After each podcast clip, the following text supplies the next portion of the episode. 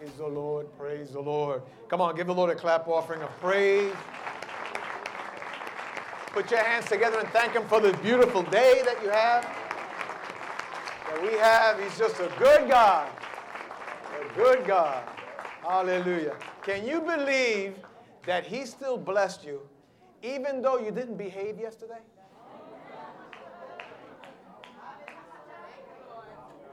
Can you believe He blessed you in spite of what you thought this morning? God is tremendously good. He's tremendously good. There's a story that has various variations, and I want to open up by, by bringing it to you. There are various forms. You've probably heard it a different way. Some people actually think it's true, which it might be. But it's a good story that makes a point. There's a frog that ended up in a kettle that was sitting on a fire, right? And there's a low flame. And when he landed inside the water, it was comfortable for him. After a few minutes, the temperature got a little hotter, but he, he didn't realize it because he was comfortable in it. 20 minutes passed by, it got a little hotter, but he didn't realize it because remember, he's cold blooded, so he was comfortable in it. 45 minutes, he was a fried frog, or a baked frog, or a broiled frog. Probably heard it many different ways.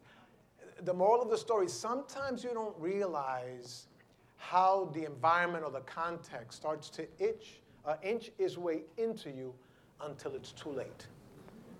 Sometimes you don't realize the toxicity, for example, of friendships and connections because initially it seems so nice and so wonderful and we're laughing and having a great time. But over a period of time, that same relationship that seemed to be docile and innocent all of a sudden can be so toxic that it will actually destroy you. And you don't realize it because rather than affecting the environment, the environment affects you. What I'd like to preach on today is a sermon that I've titled Sometimes. Sometimes. What happens with sometimes? Not all the time, but just sometimes. And I want to use as a biblical anchor for our, the preaching today a story, and I won't read all of Genesis 19 29, but let me tell you about the story, and then I'm going to pull out a few verses and things that I think will, will bring the idea to life. This is that famous story about Sodom and Gomorrah. Or, it was a conglomerate of five cities in this plain area uh, uh, between mountain ranges, if you want a geography lesson for just three seconds. Um, and oftentimes, when we hear Sodom and Gomorrah, we right away jump to what the context today starts to signal out as sodomites or the sin of homosexuality and, and same sex. And we say, see, see, that's, well, we'll put on the brakes for a moment and listen to me, follow me. Because if you listen closely to Scripture and you read the historical data, you will come to the same conclusion that I've come that really the destruction of Sodom and Gomorrah was not just because of sexual depravity but even Ezekiel tells us, and some complementary texts and history facts uh, point to the fact that one of the reasons that the sinful stench reached God was also because of their not taking care of the poor and the disconnected and the disenfranchised. So we right away jump that it's the sin of sexual perversion, and for some that want to be real legalistic, it's really about homosexuality. Well, hold on a moment, because obviously they weren't executing mercy and justice uh, to those that were le- uh, less fortunate, if you will. But if we put a pause on my comment right now, that doesn't look too far from our country today, where um, we right away start to go crazy as believers with the recent laws that have been enacted about same sex marriage, but we don't realize that this, this country has been in a path of sexual depravity for a long time. And even in my second observation about the poor and the disenfranchised, you don't need to be a scientist to hear the studies that the rich continue to get richer and the poor continue to get poorer. Irregardless of political persuasion, that's the facts. That those that have continue to have and have more, and those that don't continue to have less. Okay, let's go back to my story.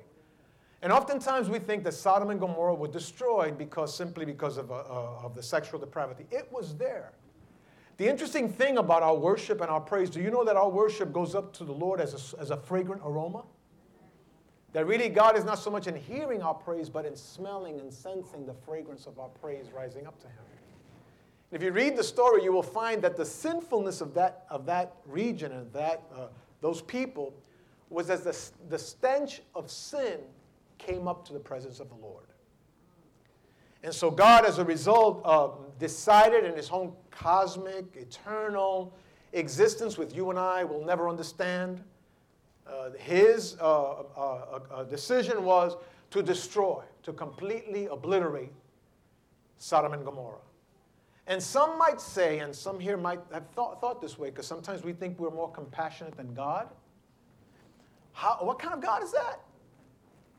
Aren't all sins forgiven? Well, let me just stop there for a moment as well, a point of clarity as I continue down this sermon of, of sometimes. What we're talking about here is that a group of people that had sold themselves out to sinning. Listen, there's a, a, a, there's a difference when, for a moment of, of, of uh, an unrefrained moment of not paying attention, you say a lie. And then you quickly feel convicted and you go and repent. That's a whole different situation when somebody habitually is lying all the time. There's a big difference between somebody in a marriage covenant being unfaithful for a moment, one time, being caught up in, and I'm not excusing it, I'm just saying if it happens, than someone that habitually is running in and out of relationships and in and out of somebody's bed. That person that is doing that over and over has had that sinful nature uh, seared inside of them to the point that in many instances they don't even realize the damage that they're doing. They almost create a new normal for them. God's justice comes against those people that have turned themselves, all, uh, over to blatant and repeated sinfulness. It is not the once in a while tripping over, making a mistake. Your conscience gets you, you repent, you confess before the Lord. God lets you start over again. It's that person that doesn't even realize what they did because their sinfulness has seared their heart and they've turned themselves over. And, and I have a, a, a position that sometimes I'm, I'm, criticized for because I really believe there's some people that you waste your prayers over. They've sold themselves out to destruction, and yet we say we got to pray. You oh, know, let's pray for people that made a mistake and are aware of their mistakes. You know, when you hear in the Bible where Pharaoh hardened his heart, and so God executed his judgment against Pharaoh. If you note in the text, it wasn't that God hardened his heart, it was that Pharaoh hardened his heart. There are people that like to be in a sinful life all their time, all their, their lives, and keep going over and over. The person uh, like that is someone that will uh, uh, receive um, uh, uh, the consequences of their poor decisions. So Sodom and Gomorrah was destroyed because not just of a one-time sin, but it was a lifetime of sin. And if you look at the story completely and you look at complementary information, you will find that that was part of their, uh, of their nature, part of their DNA, part of the, how they were intrinsically wired at that point. God didn't make them that way, but they became intrinsically wired that, uh, at that point. And so we find a story that when that, the, the stench of their sin got up before the Lord, God decided to destroy them. But it's interesting to me that in the middle of such a uh, deprivation, there was a family that you might pick on and single things out, but at the end of the day, that God wanted to rescue. Because there was some semblance of redemption present inside of Lot and even his family that God would intend in the middle of all of that craziness of, of Sodom and Gomorrah, uh, uh, uh, Sodom and Gomorrah, God wanted to come down and rescue him and pull him out. That's why in the story it says that two angels appeared and, and grabbed the and told him, You got to get out because of what's going on. And Lot was having a difficult time leaving because although he was, he was a servant of the Lord, he became comfortable like the frog in the, in, the, in the frying pan, became comfortable with the context. And if all that time he was there, he was not able to change it, all of a sudden he wanted to become an evangelist and a missionary. It's too late. I believe that God is very patient, but there comes points in our lives where our own crazy decisions bring our, brings our own demise. And so two angels come down to rescue him, and they were struggling, and then they grab him by the hands as they start exiting. And then you know the story. Fire came down, burned the place up, and Lot was rescued. His wife was turned into a, a pillar of salt, and we'll talk about that in a few moments. But the, the point I want to make here is that sometimes we don't realize how hot it's getting, how bad it's getting, because uh, uh, for whatever comfort it brings even to ourselves. And the first thing I want to show you in this text, in this story, is that it opens up with look at this line that it opens up in verse 1. It says, Two angels sent by God now arrived at Sodom in the evening, and Lot was sitting at the gates. Here he is sitting, I mean, here he is living in a city of devastation, of sin, of blatant depravity, and he's sitting in the square talking with his buddies. He's in the social club hanging out. He's having a conversations with the guy at the barbershop sitting in the square. If you look at the history, the square was where the, the elders of the town would sit and figure out things that were going on. It was there where the, where the collective wisdom of the people would be gathered to be able to address issues of that particular town. There he was sitting in the middle of all this craziness. And sometimes, church, you may want to write this down. Sometimes you don't know how bad things are because you are sitting too close to the danger and you don't even realize it. Isn't it true? Sometimes you don't know how bad things are because there you are sitting right in the square, in the public view, and you don't realize that danger. That's why you need to watch out for those that are around you. Not everyone that says they got you, got you. Not everyone that says is your friend is your friend. Not everyone that speaks like you, talks like you, behaves like you, really is someone that you should be with. Praise the Lord. Hallelujah. Some, uh, and you know, the other thing is, we, we don't neglect small things. Small things are usually signs of the big thing that's to come. Uh, small uh, uh, deviations from the path that God wants. Even in our own journey, you got to be careful of those things that make us feel good for a moment, but if we don't put that in check right away, down the path is going to really take us off course. Small things left unchecked can be dangerous. And here, and the context brings us to the surface, uh, rather, the, the passage brings us to the surface that being in the, in the town square was a comfortable place for Lot. For Lot. He should have been praying for the city. He should have been witnessing to the people. He should have been light. Hallelujah. And you're going to find me come pretty strongly against Lot because too often we beat up Lot's wife. And in reality, if he's the priest of the home, he should have been acting like the priest of the home. And oftentimes you find people that are the head of the household and you have them hanging out with their buddies all the time and their children are going crazy, their family is falling apart, they're being responsible with other things, looking good and other things. Uh, you get every basketball hoop, uh, can't stand you anymore because you get every shot in, but your kids are going to craziness. Say hallelujah if you can. Too close to danger. Look at verse 4 and 5. It says, uh, Before they had gone to bed, all the men, because what happened is these two guys show up and they got to get Lot out. And then what happened? Word got around that these two guys, uh, these two angels, were now present to come and rescue. Redemption had come. But the men of the town were so depraved and so crazy and so filled with lust and, and, and sin and darkness in their lives that when they heard that Lot, because what Lot did, the custom during that time, I want to come back to this, so remember this. The custom during that time is when a visitor would come to the town, what was expected is that you would take them into your home and you would treat them better than your own family. They would eat first. You would allow the servant to clean their feet. You would give them the best place to, to sleep because that was the tradition and custom of the time. So when these two angels appear, uh, Lot decides to bring him into his home, following culture and tradition, bring him into their home. The town found out, and now knocking on the door were these men. And I want you to see with me what they were saying. It says, Before they had gone to bed, all the men from every part of the city of, of Sodom, both young and old, surrounded the house. And they called out to Lot, Where are the men who came to you tonight? Question. And look at this statement for those that are being distracted right now. Bring them out to us so that we can have sex with them. You got the picture? He went in his house. The town found out. The context is telling us that a mob of, of testosterone was surrounding his house, knocking on the door. And the worst thing that Lot did during this thing is that he actually entertained them and opened the door. Stop. This is the teaching. Let the devil keep knocking outside of your house, but don't let him in. Let him keep knocking on the door, knocking on the windows, surrounding your house. If it's one, two, three demons, whatever it might be, don't let danger in because there's going to be consequences to that. And you, as the head of the household, have the authority to open that door or close that door or ignore the devils that are outside.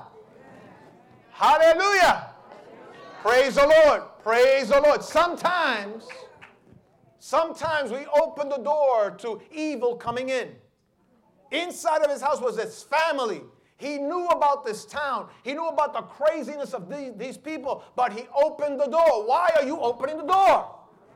Why? And he knew that were dangerous because if you look at the Bible, it says that he opened the door, stepped out, and then closed the door. Why are you closing the door? Because you knew what was out there is not good for what is in there. Why did you open the door?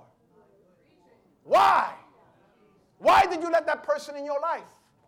Why did you let that information come in? Why do you allow the logging into garbage into, your, into the internet coming into your home? Why? Why? HBO is that important. Your kids being polluted. Why? You're letting the door open. Why? No, but it's my cousin, it's my uncle. Why? You've got to protect your kids and your family above all things. Why? We've been friends forever. I knew them when they were growing up. Let them stay outside of the house. Come on, say hallelujah if you can with me.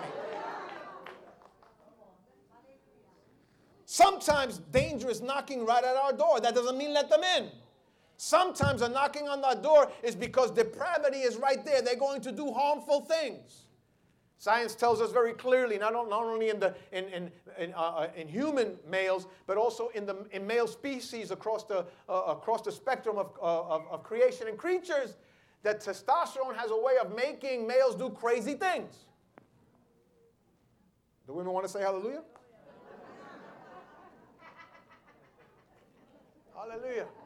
I like walk, watching the Animal Channel, and you see the, the elephants, right?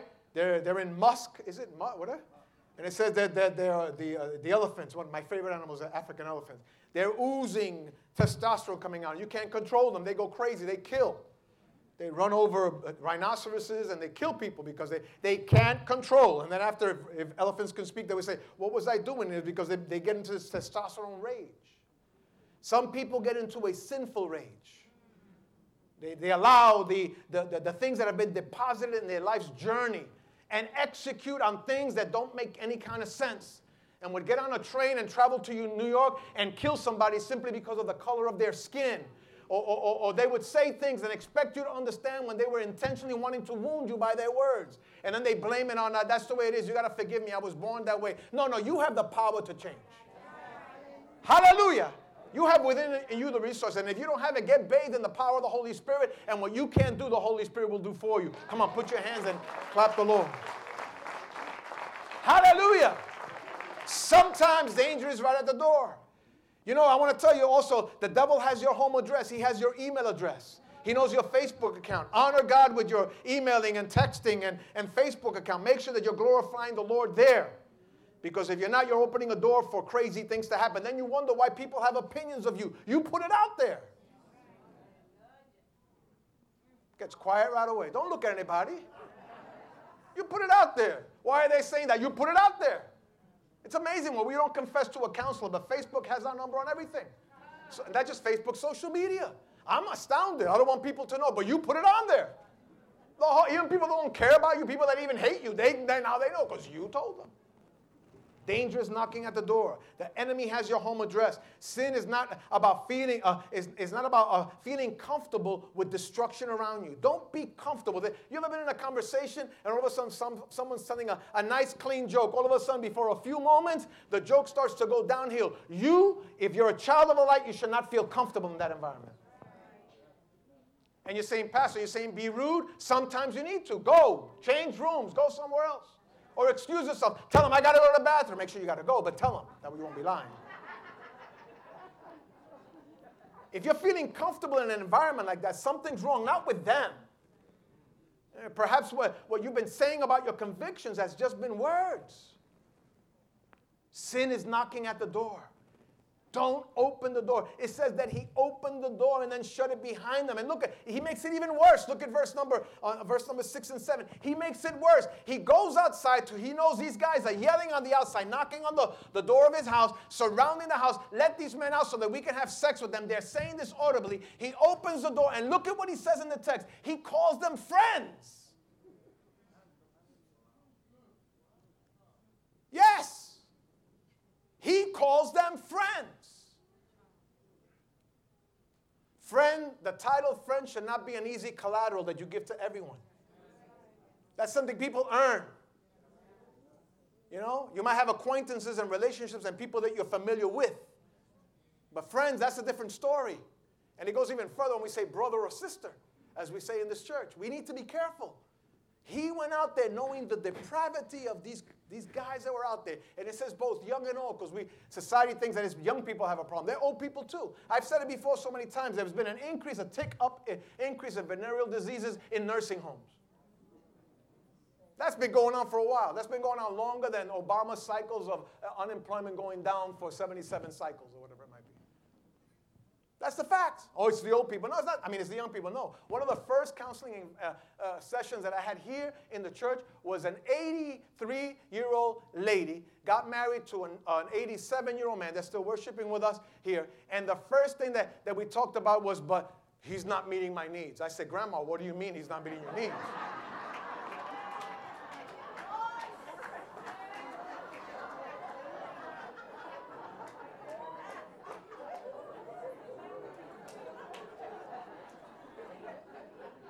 I know you can't visualize, but grandma and grandpa, I know it's hard for you to see that. And for me, I said they could be my grandparents. And they wanted pastoral counseling. I wanted to run away. It worked. They're still married. They're still with us. They're still looking for me when you know, to talk to them. He smiles a lot more now, but you know, I don't know. Children, close your ears. Hey, if we don't talk about it here, all right? So don't, don't say, oh, he preaches like that. I do. Right? Sexual intimacy was created by God. Humankind uh, dirtied it up. Hallelujah. If we can't talk about that, then, you know, we're in trouble. Hallelujah. And so sometimes we think, no, it's young and old came knocking at the door. And he called them friends. And I'm not saying abandon people, but sometimes you have bad choices of friends. Sometimes, that's the theme. Sometimes you don't know how bad things are about, around you because you're too close to the danger. Sometimes danger is knocking right, right outside of your door. And sometimes we have a bad choice of friends. Not everyone that calls you his or her or, or your friend is. Just have to know that. Sometimes you have to be discerning in, in, in having friends. Discerning. And of course, friends here is not just the the TV program, it's a, a sense of intimacy and relationship. Got to be careful. Got to be careful. It says that he stepped out, closed the door. Look at this, because I'm going to my next point. Steps out, closes the door. So he knew that was evil. He knew he needed to practice, protect us, but he still went out. He calls them friends, and look at this. He strikes up a deal with the devil. He tells them, I have two daughters who are virgins. I'll give them to you and you do whatever you want with them. Can I stop for a moment? you ready for my application here? I'm a father of sons and I'm a father of quite a few spiritual daughters in this house. I have three granddaughters. I don't care what tradition says. I don't even care what culture says.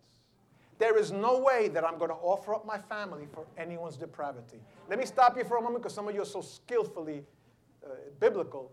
There is no place in the scripture that it says that God commanded this kind of contract.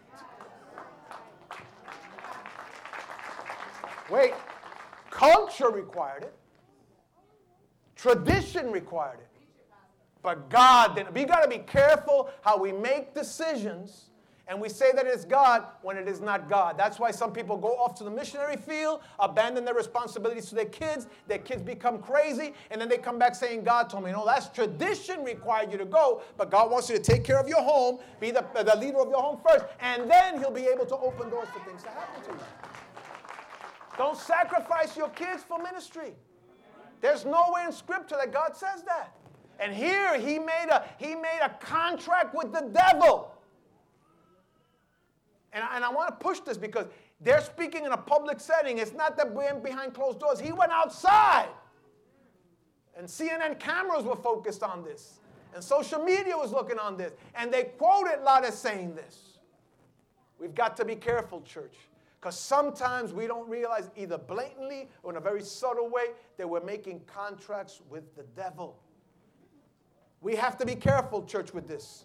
Regarding the devil, there is no negotiation under any circumstances. None. I don't care how much scripture the devil quotes. Satan, uh, Jesus was in the wilderness and, and Satan was skillful in, in quoting scripture. Skillful. But Jesus was not going to go that way. He was not going to make an, agree- an agreement with Satan. I'm, I'm born in a town in Puerto Rico that's known for its witchcraft uh, uh, Guayama. Born, I'm actually born there, known for its witchcraft. There, and in my history, I have to admit to the fact that probably in my lineage behind me, in the past, there's some witchcraft, black magic activity. But I'm not a witch nor a warlock. My mother years ago broke that curse. Listen to me. I have family members that made contracts with hell, Satan, with demonic things. But that was the path. My mom broke that. My mom and my father stood on the gap and said, No more. And I'm, I'm going to encourage you. I don't know. Let me tell you, I, I suffered from severe asthma so bad when I was little that I used to be hospitalized for it. I remember one time before my mother came to know the Lord as her Savior down here in the Lower East Side, we grew up underneath the Williamsburg Bridge, led it and all in the air, suffered from asthma. Horrible. I remember being hospitalized for weeks on end uh, because I could not breathe. Severe, horrible asthma. And my mother, because of you know our context, and my mother's more Taino Indian than anything else, so there were probably rituals and stuff that they did before she knew the Lord, and she was operating based on what she knew and understood. So I remember my mother took me to see someone that was a brujo, bruja, whatever it was, some, somewhere down here in the Lower East Side. They're probably functioning down here somewhere still, maybe not. And with the witch and the warlock, whoever it was, I remember they sat me down in a chair, and the lady, the, the person dealing in black magic, took off my shoes and took a piece of cactus I remember they had pulled out all the thorns, and then the person put the, uh, my foot over it on the floor, and then she etched it around, right? I remember this, I must have been like three or four years old. And then took that, and then cut the cactus to the imprint of my foot, of my, of my foot, and then told my mother, hang this up by the door, and as it dries up, right, his asthma will, will dry up. That's what she said. And my mother didn't know any better, so she didn't know Jesus then. So she did that. About a week later, I was hospitalized with the worst kind of asthma attack that you could ever have, or shortly thereafter, right? But it was one day sleeping at night. My mother now had come to the Lord. I still had asthma. My mother had come to the Lord, and she was praying for me. And that night, she put me to bed, hardly being able to breathe. And they didn't know, you know, so there was no uh, uh, the, the, things that you do for breathing. And you know better than I, all that stuff. I didn't know, but I just know that it was horrible because if you ever had asthma, you feel like you're going to die the next breath. I was a little kid. But I remember waking up in the morning singing a Spanish, what we call corito, a little Spanish hymn, right? A little, a little small song that I was singing. From that day till today. Nothing. Why? Wait, wait. Because my mother did what she thought was right based on what she knew, but when what she knew, tradition and culture, did not bring the miracle she was waiting for, she knew that she had found somebody better than tradition and culture. And she believed the Lord. You need to go to your closet and throw out that candle.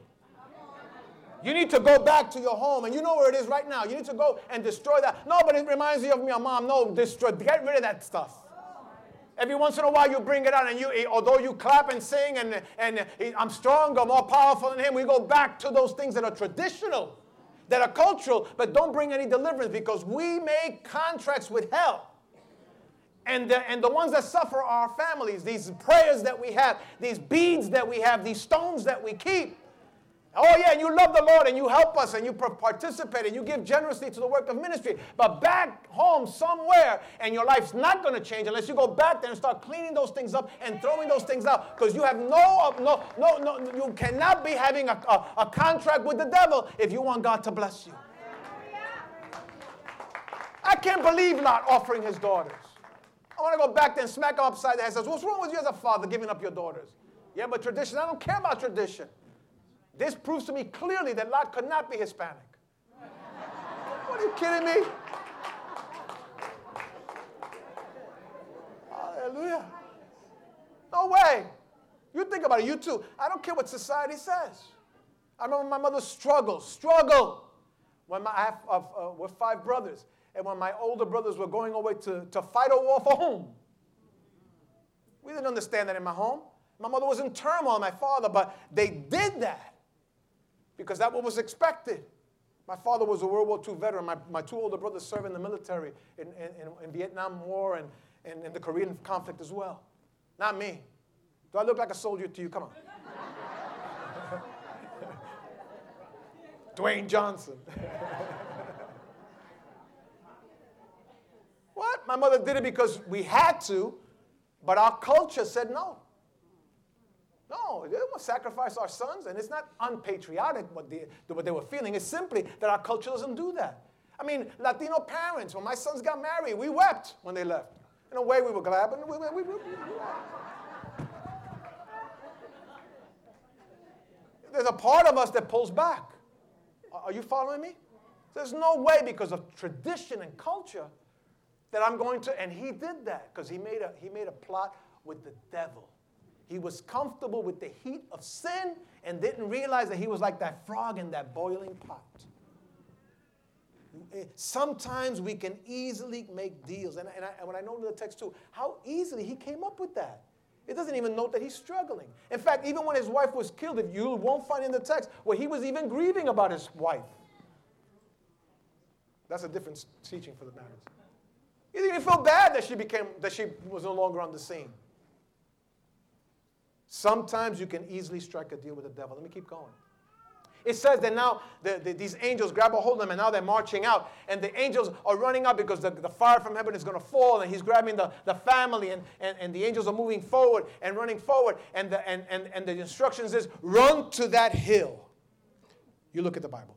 Run to the mountain. God always wants to promote you. God always wants you to exit, but to move on up. That's what God wants. God wants to build you up. That's what He wants.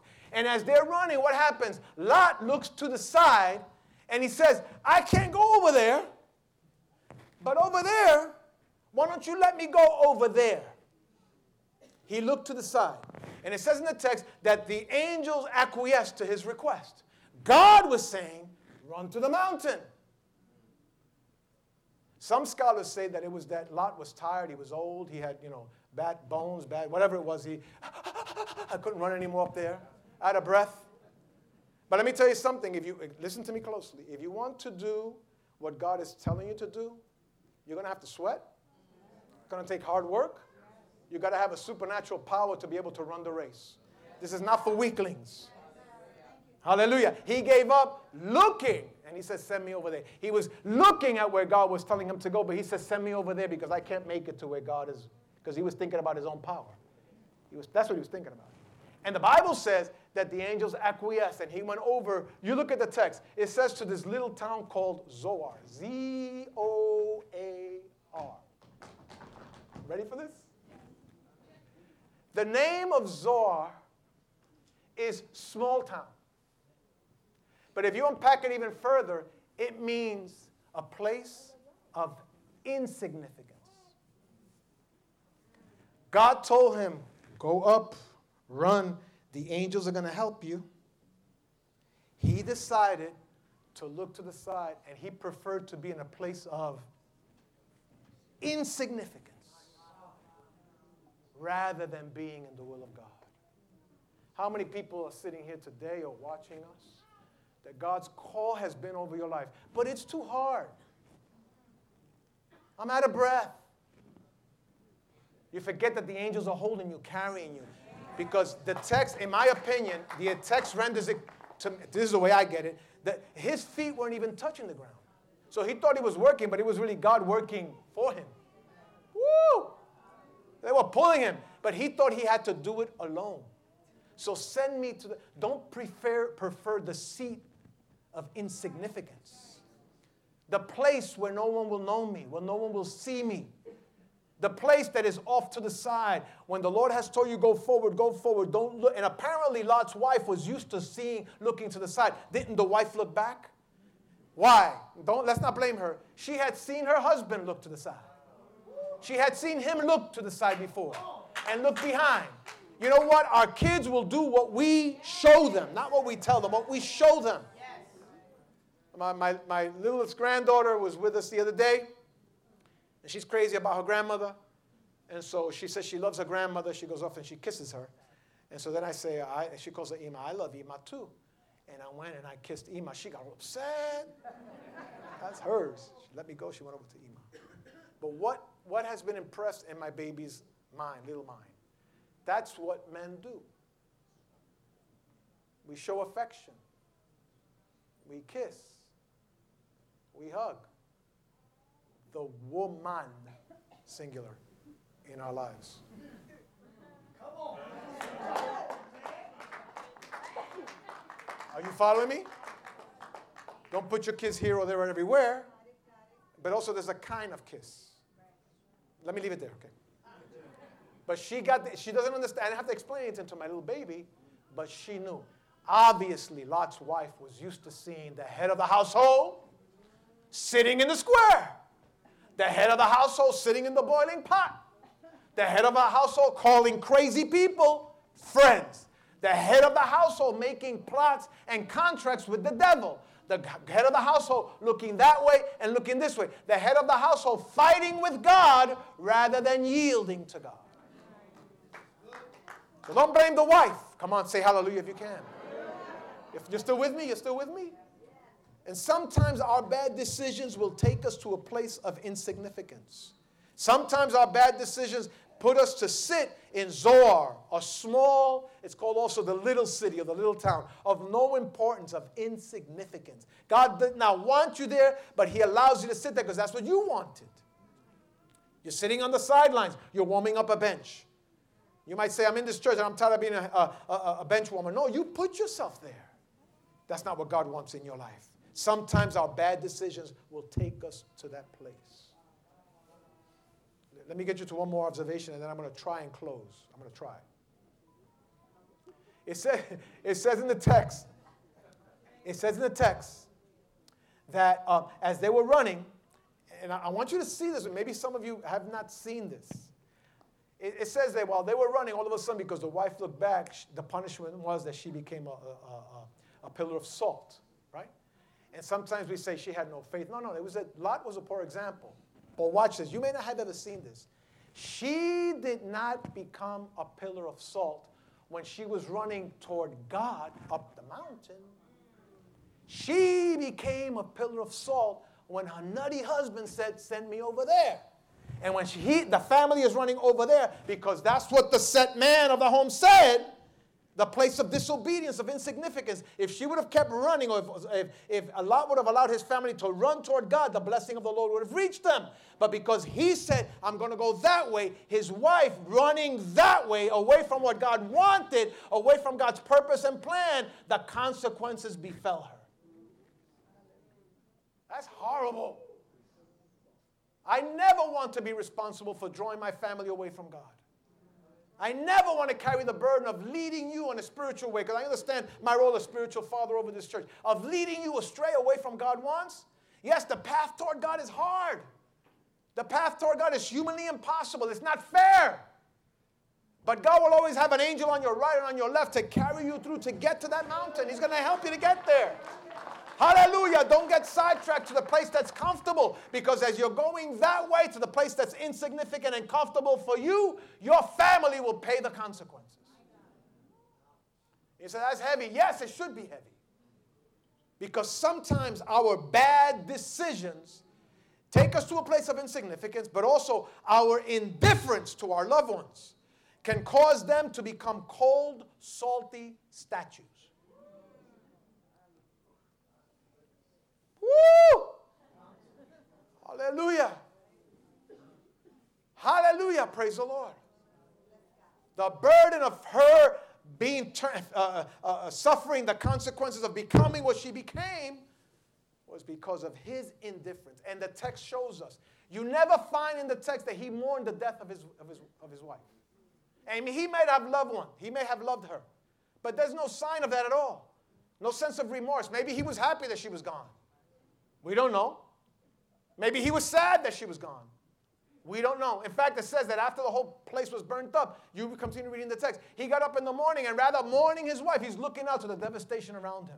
I wonder if he was missing what was going on over there in Sodom and Gomorrah. I'm not making this up. You look at the text, for me, it's clear. For me, he didn't even mourn. And you know, relationships brings ups and downs. Uh, people that are in, uh, close with us, we love them like crazy, and sometimes uh, we become unlovable as well. But we need to deposit into our family members, into our loved ones, love that comes directly from God and not be indifferent to their journeys because they're going to suffer the consequences. And then the weight of decisions moving forward. You know, if you're a man and you're the head of a household, if you're a woman and you're the head of the household because there's no man present, you're a single person and you're the head, obviously the head of your household, we've got to be careful with strategic decision, decisions that we make. You can't make them because it's convenient. Uh, my mother always used to say, just because it's shining doesn't mean it's gold. You don't know.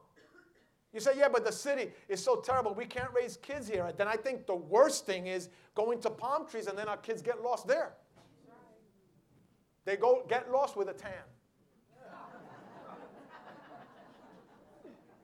If you think palm trees make a difference, and it's going to sound comical, but I don't mean it that way. If you think palm trees make a difference, get a couple and put them in your house. Yeah, paint your house like a sea, the seashore. Sand, it's not the place, it's the home.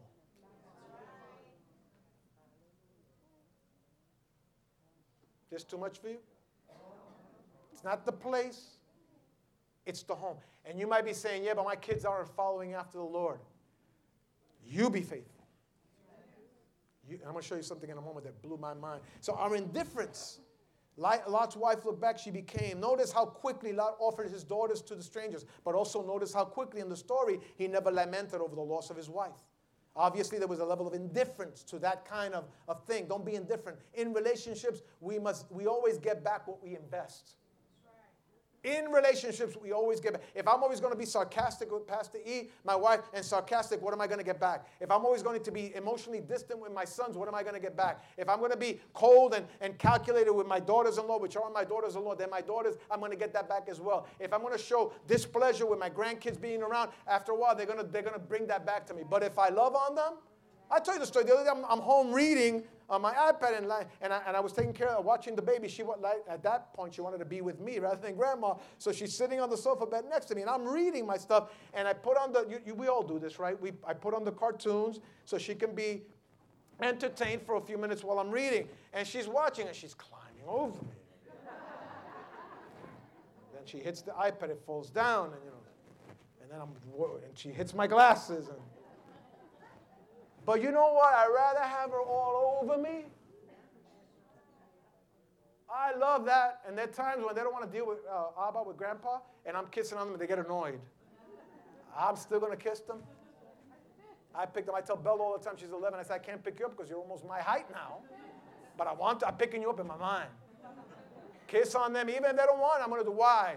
Because I'm going to show affection and what you get. Because when I get old and I can't walk around or anything, guess who's going to carry me? I know you all say you will, but come on. There's something about depends on an old person that makes us.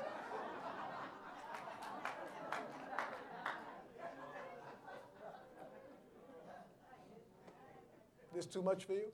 It's real. You know it's real. I'm a preacher real.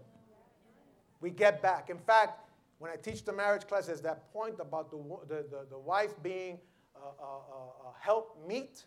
In the original Hebrew, that means reflector, and that simply is saying whatever you give is what you're going to get back. So if I want my wife to love me, I need to love forward. If I want coming back caricias, I, want, I have to give caricias. In terms of endearment. That, that, that's just the way it is. That's just the way it is. So obviously, he was giving out cold. He was more worried about the burning smoke coming out of there than the loss of his wife. Or, or, he didn't even apologize to his daughters for offering them up. In relationships, we get back. But let me finish. Verse 29, if they could put verse 29 on the screen, I want to show you something very powerful. Because sometimes, let me, let me, let me build it up. Sometimes we don't know how, how close danger is sitting to us. Sometimes danger is right at the door. Sometimes we have bad choices of friends. Sometimes we can easily strike a deal with the devil. Sometimes our bad decisions take us to a place of insignificance. Sometimes our indifference can cause others to turn into cold, salty statues. Because humans, you and I, are always about a sometime. But God doesn't use the word sometimes. He wants to bless you all the time. He wants to pick you up all the time. Even when we don't behave, He wants to reach out and bring you back to the fold. Look at the text here. It says now that God already had meted out his judgment against Sodom and Gomorrah, and already the episode had unfolded, and now Lot was in Zoar, the place of insignificance. His wife had already been turned into a, a, a, a stone stat, salty statue. Things were horrible. His daughters now were offended because he tried to give them away to these men. All of this was going on. And it says, not sometimes, but in the middle of all of this, after God dis- finished destroying the cities of the plain, it says, five, it says cities in plural because there were really five cities in that region, Sodom and Gomorrah in that crowd. He remembered. Look at this text. Look at this. You're looking? Look, look, look, look, look, look. Look, look at this. Look at this. It says there that so when God destroyed the cities of the plain, he remembered Abraham. Wait, wait, wait. The rest of the story is Lot. You saw this? You know what? The translators must have made a mistake. They inserted the wrong name in there. Abraham. God, Lot went crazy. Destruction was meted out. He chose instead of the promise of the mountain, went off to insignificance. And in the middle of all of that, because God is an always kind of God, not a sometimes kind of God. It says that he remembered Abraham. And here, when it says that he remembered, does not connote that God forgets. It's not saying that at all.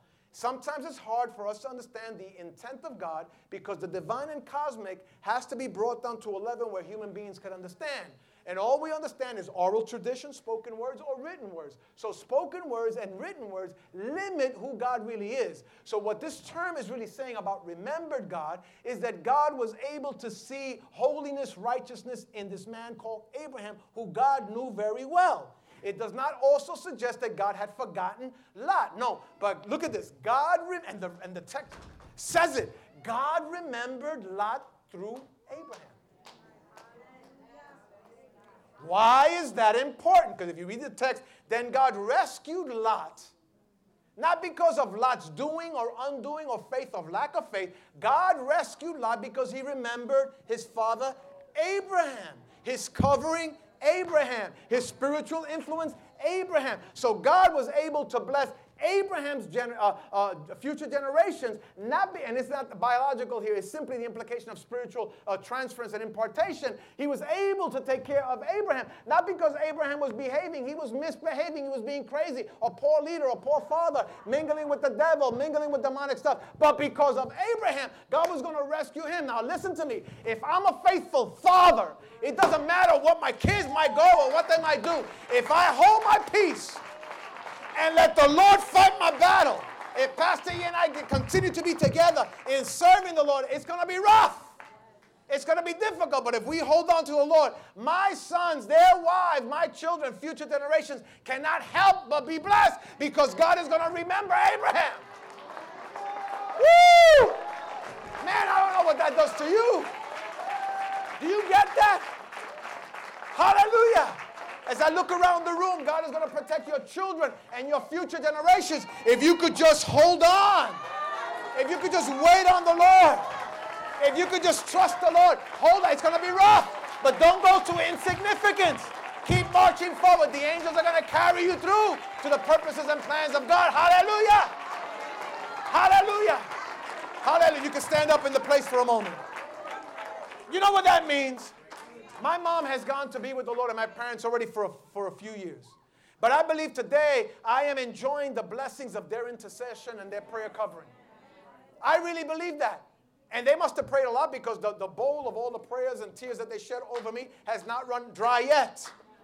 I believe that Pastor E and I, because of her mom as well, that we're enjoying blessings. We're enjoying God's provision because we had a prayer covering and people that were faithful unto God. And God remember every time He looks at me and looks at us, and perhaps He's not too pleased with something, He doesn't look to us. He remembers what those before us did in this church. Why are we blessed? Why are we enjoying a wave of blessing and revival in this house? It's not because me being the pastor or you being here, it's because before us there is a crowd of witnesses that God remembers. And because of them, God blesses us. Because of them, God rescues us. Because of them, God goes. And oh, I love this. I can't preach anymore, right at a time. But God then goes to the place of insignificance to get us out and put us back on the path of His promise. Woo! Hallelujah! Hallelujah! Oh, glory to God! Hallelujah! Hallelujah! My, my, my, my, my, my, my, my. You know what? Not sometimes, but all the time. Not tomorrow, but right now. Not in the future. Let's have a prayer chain and call 1 800 I need a miracle right now. But rather, right now. Because God is not a sometimes God. We are a sometimes people. He is always there. Come on, come out of your seat. I want to pray. I want to pray. Come on, come on up, come on up, come on up. Your kids, your kids. Stay faithful. Stay faithful. Your kids, your kids, stay faithful. It doesn't matter where they go, what they do, how they behave, decisions they made. Oh, no, no, no. God's going to remember you. Yo, he's going to remember you. He's going to remember you. He's going to remember you. He's going to remember you. He's going to remember you. Hallelujah. He's going to remember you. He's going to remember you. He's going to remember you. Hallelujah.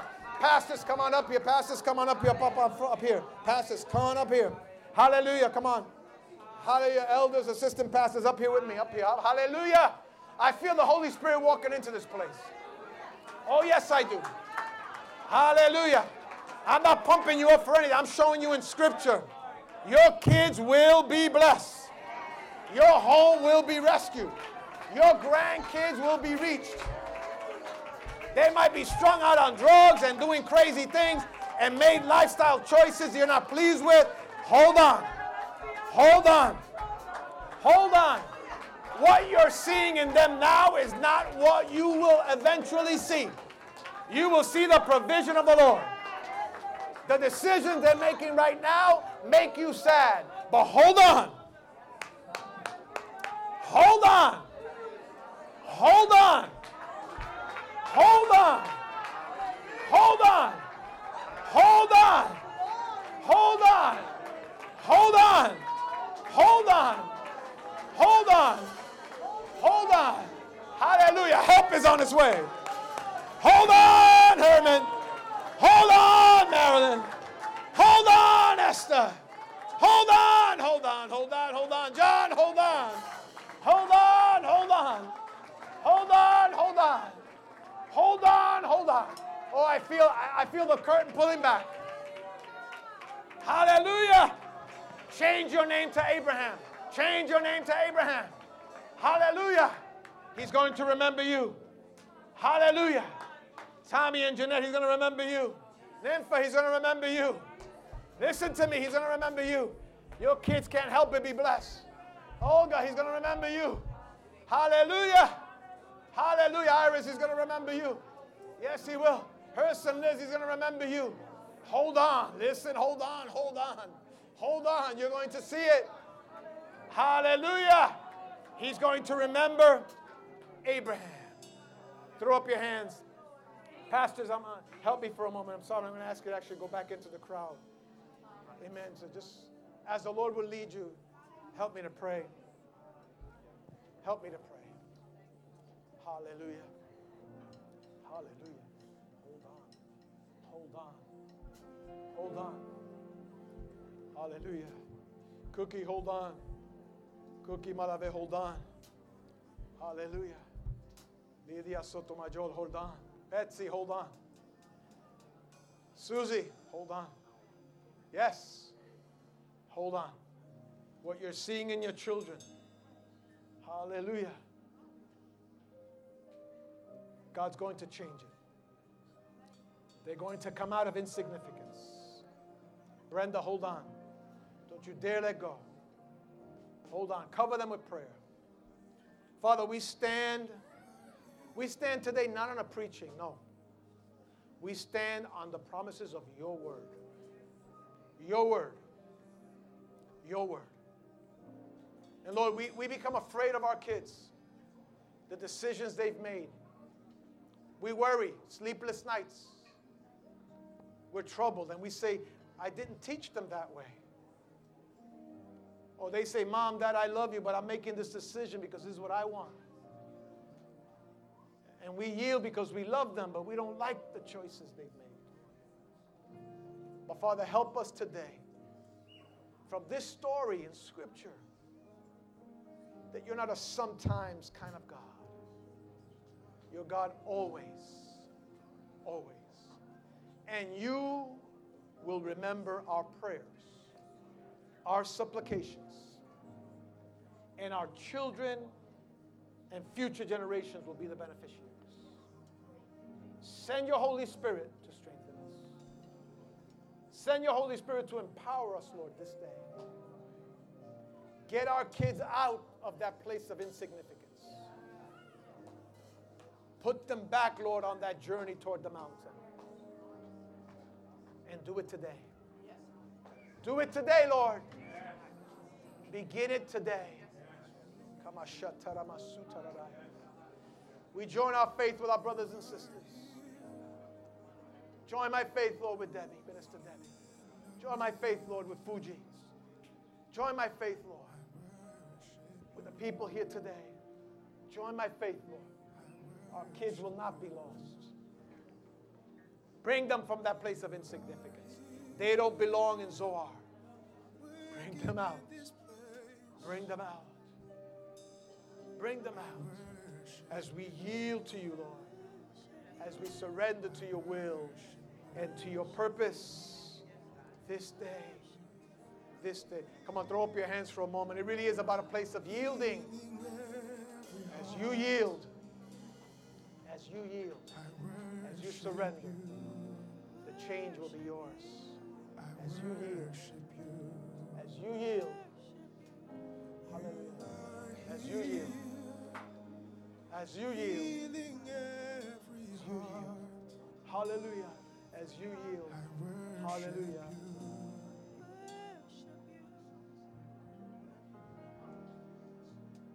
Hallelujah. We yield to you today, Lord. Lord, I give you my heart. I give you my soul. I give.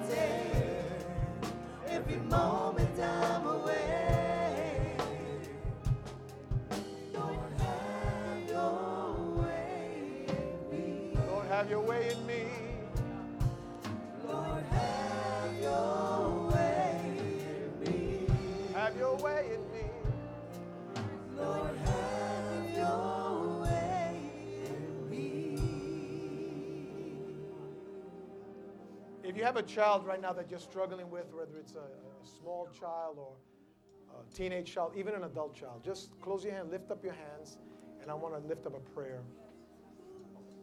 And, and you feel like you're carrying the burden alone, and you really feel like you've run out of options. You've tried everything. Father, I pray right now for my fellow sojourners, Lord, in parenting. How challenging and difficult it can be. When it seems like our love is not enough. I pray, Father, right now for your peace that surpasses all understanding to flood us, that we might not lend an ear to what others might say the love that we have for our children and our loved ones, that is not negotiable. That is not negotiable. So I pray, Lord, for your peace and also your supernatural strength that allows us, Lord, to weep but remain standing, to be frustrated but remain standing, to have human impulses but to remain standing, to get away, because enough is enough, but to remain standing. I bless, Lord, in this moment, in Christ's name, amen.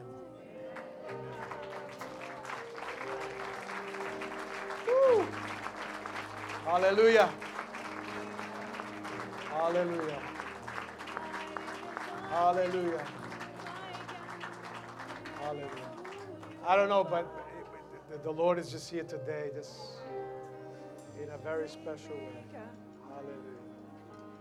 Praise the Lord. There's that song I sing so, so often by myself, but I'll lead you now. We know it's real simple. There's a sweet, sweet spirit in this place. And I know.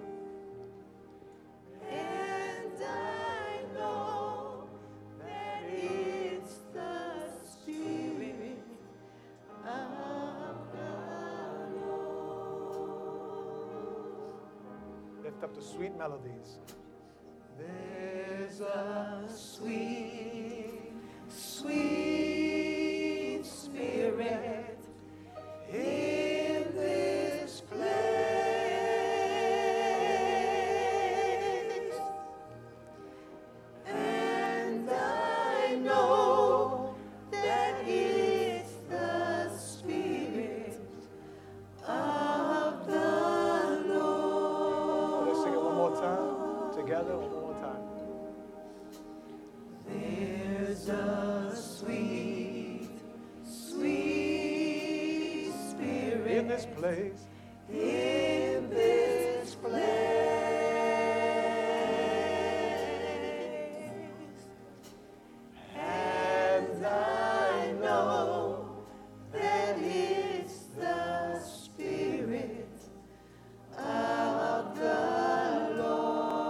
Hear the voices singing at this time. The voices singing with me.